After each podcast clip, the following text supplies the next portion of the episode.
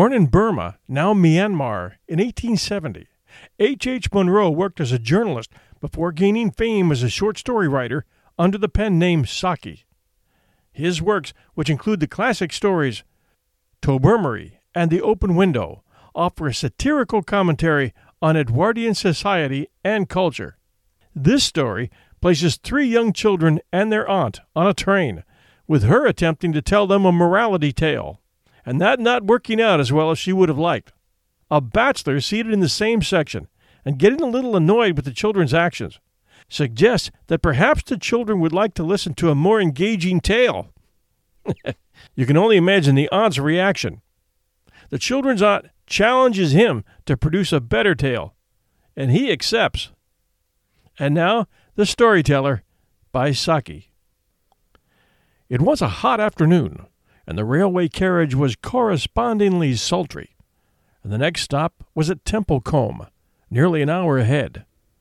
The occupants of the carriage were a small girl, and a smaller girl, and a small boy.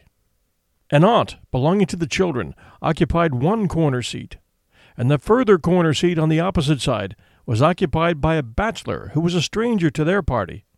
But the small girls and the small boy emphatically occupied the compartment.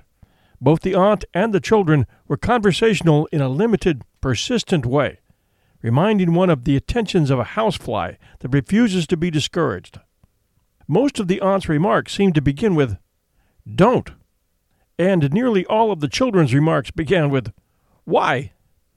The bachelor said nothing out loud. Don't, Cyril, don't! exclaimed the aunt, as the small boy began smacking the cushions of the seat, producing a cloud of dust at each blow. Come and look out the window, she added. The child moved reluctantly to the window. Why are those sheep being driven out of that field? he asked. I expect they're being driven to another field where there is more grass, said the aunt weakly. But there's lots of grass in that field, protested the boy. There's nothing else but grass there. Aunt, there's lots of grass in that field. Perhaps the grass in the other field is better, suggested the aunt fatuously. Why is it better? came the swift, inevitable question. Oh, look at those cows! exclaimed the aunt. Nearly every field along the line that had contained cows or bullocks but she spoke as though she were drawing attention to a rarity. Why is the grass in the other field better? persisted Cyril. The frown on the bachelor's face was deepening to a scowl. He was a hard, unsympathetic man, the aunt decided in her mind. She was utterly unable to come to any satisfactory decision about the grass in the other field. The smaller girl created a diversion by beginning to recite on the road to Mandalay. She only knew the first line, but she put her limited knowledge to the fullest possible use. She repeated the line over and over again in a dreamy but resolute and very audible voice. It seemed to the bachelor as though someone had had a bet with her that she could not repeat the line aloud two thousand times without stopping. Whoever it was who had made the wager was likely to lose his bet. Come over here and listen to a story said the aunt, when the bachelor had looked twice at her, and once at the communication cord. The children moved listlessly toward the aunt's end of the carriage. Evidently, her reputation as a storyteller did not rank high in their estimation. In a low, confidential voice, interrupted at frequent intervals by loud, petulant questionings from her listeners, she began an unenterprising and deplorably uninteresting story about a little girl who was good and made friends with everyone on account of her goodness, and was finally saved from a mad bull by a number of rescuers who admired her moral character. Wouldn't they have saved her if she hadn't been good? demanded the bigger of the small girls. It was exactly the question that the bachelor had wanted to ask. Well, yes, admitted the aunt lamely, but I don't think they would have run quite so fast to her help if they had not liked her so much. It's the stupidest story I've ever heard, said the bigger of the small girls, with immense conviction. I didn't listen after the first bit, it was so stupid, said Cyril. The smaller girl made no actual comment on the story, but she had long ago recommenced a murmured repetition of her favorite line. Excuse me, you don't seem to be a success as a storyteller, said the bachelor suddenly from his corner. The aunt bristled in instant defense at this unexpected attack.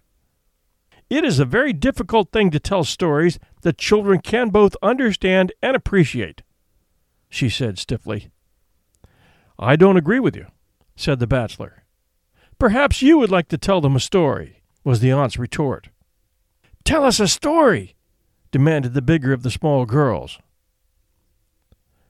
Once upon a time, began the bachelor, there was a little girl called Bertha who was extraordinarily good.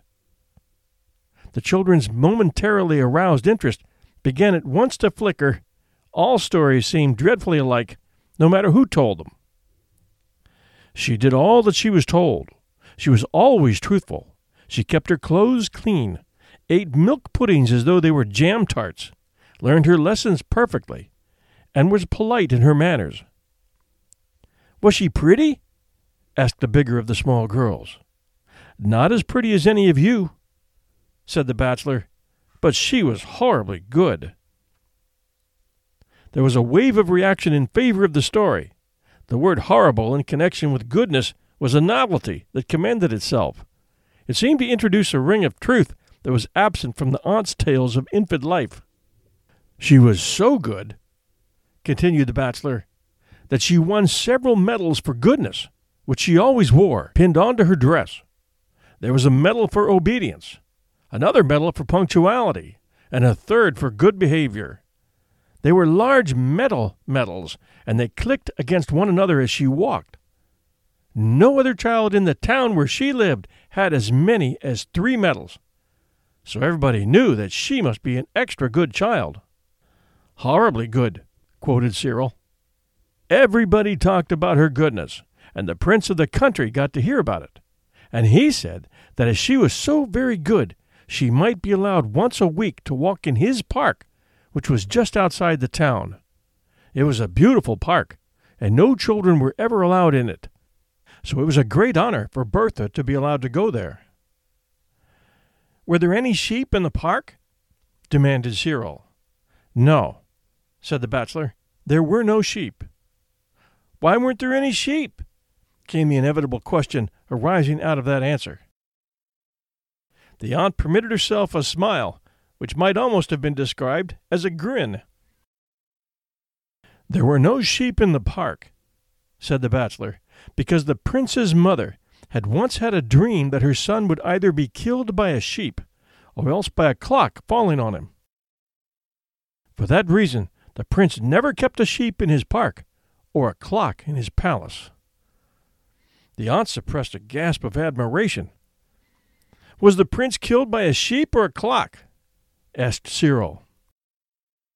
He is still alive, so we can't tell whether the dream will come true, said the bachelor unconcernedly. Anyway, there were no sheep in the park, but there were lots of little pigs running all over the place. What color were they? Black with white faces, white with black spots, black all over, gray with white patches, and some were white all over. The storyteller paused to let a full idea of the park's treasures sink into the children's imaginations, and then he resumed. Bertha was rather sorry to find that there were no flowers in the park. She had promised her aunts, with tears in her eyes, that she would not pick any of the kind prince's flowers, and she had meant to keep her promise. So, of course, it made her feel silly to find that there were no flowers to pick. Why weren't there any flowers? Because the pigs had eaten them all, said the bachelor promptly. The gardeners had told the prince that you couldn't have pigs and flowers, so he decided to have pigs and no flowers. There was a murmur of approval at the excellence of the prince's decision. So many people would have decided the other way. There were lots of other delightful things in the park. There were ponds with gold and blue and green fish in them, and trees with beautiful parrots that said clever things at a moment's notice, and hummingbirds that hummed all the popular tunes of the day. Bertha walked up and down and enjoyed herself immensely, and thought to herself, If I were not so extraordinarily good, I should not have been allowed to come into this beautiful park and enjoy all that there is to be seen in it. And her three medals clinked against one another as she walked, and helped to remind her how very good she really was. Just then, an enormous wolf came prowling into the park to see if it could catch a fat little pig for its supper. What color was it? asked the children, amid an immediate quickening of interest. Mud color all over, with a black tongue and pale gray eyes that gleamed with unspeakable ferocity. The first thing that it saw in the park was Bertha. Her pinafore was so spotlessly white and clean that it could be seen from a great distance. Bertha saw the wolf and saw that it was stealing towards her, and she began to wish that she had never been allowed to come into the park. She ran as hard as she could, and the wolf came after her with huge leaps and bounds. She managed to reach a shrubbery of myrtle bushes, and she hid herself in one of the thickest of the bushes.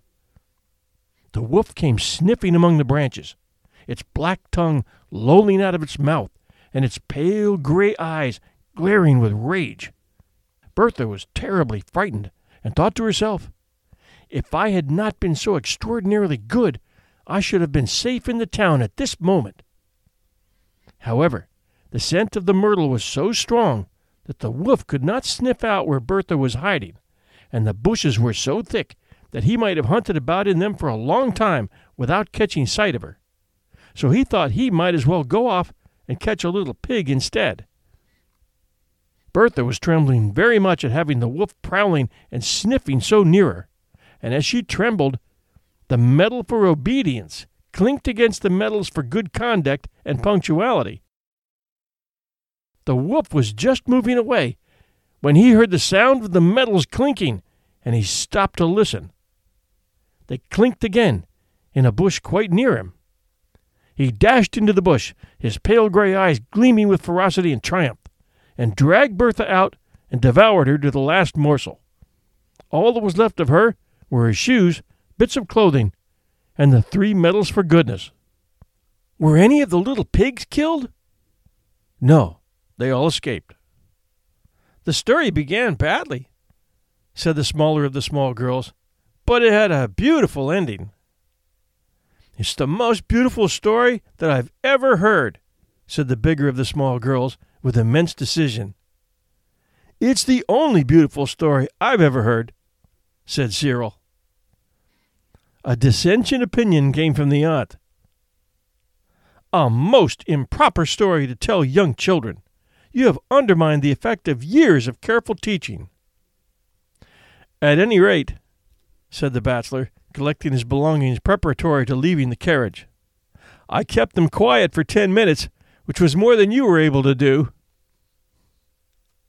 Unhappy woman, he observed to himself as he walked down the platform of the Templecombe station. For the next six months or so, those children will assail her in public with demands for an improper story. Thanks for joining us at 1001 Classic Short Stories and Tales. If you enjoyed this Saki story, You'll want to hear two more that can be found in our premium member archives, namely The Toys of Peace and The Wolves of Cernogratz. Both great tales to enjoy. We're asking fans of all our 1001 shows for their support as premium member subscribers, which will give them access to all our archives, now in the hundreds, at all three shows 1001 Heroes, 1001 Stories for the Road, and this one. The link is in the show notes for you. And all three 1001 shows are now available at one free app at both Apple and Google Play Android, and those links are in the show notes as well. We have a great following here at 1001 Classic Short Stories and Tales, and it's a worldwide following. Our listeners are found in 171 countries at last count. If you've been with us for any amount of time, you know we provide a great hand picked mix of stories that our reviewers say they really enjoy and look forward to. We really appreciate your reviews and your sharing of this show with others. Thank you. Now we're asking you to step up and show your appreciation by becoming monthly subscribers for $2.99 US a month. I want to keep this show going for a long time, and I have a lot of stories to share. Now I need your support to help cover the time and costs involved as I do this full time. I'm an independent podcast host doing this without corporate support. And that's becoming the mainstream now as independents begin to disappear. $2.99 a month, I know, would be another of many expenses for you. But at least it's for a worthy cause good, clean storytelling, and minutes spent in useful relaxation and imagination rather than listening to the trash that most of radio and TV today is offering. We're therapy. So take a minute and say thanks to us from wherever you are in India, Australia, the UK, the US, in Brazil and Saudi Arabia, and the Philippines, wherever. The link we provide takes PayPal or credit cards, and it's safe. My host, Libsyn, is the biggest and best for podcasts, and they created this secure link. I placed it in the show notes for you. Thank you very much to those of you who are already subscribed and are now premium members. We'll see you next week.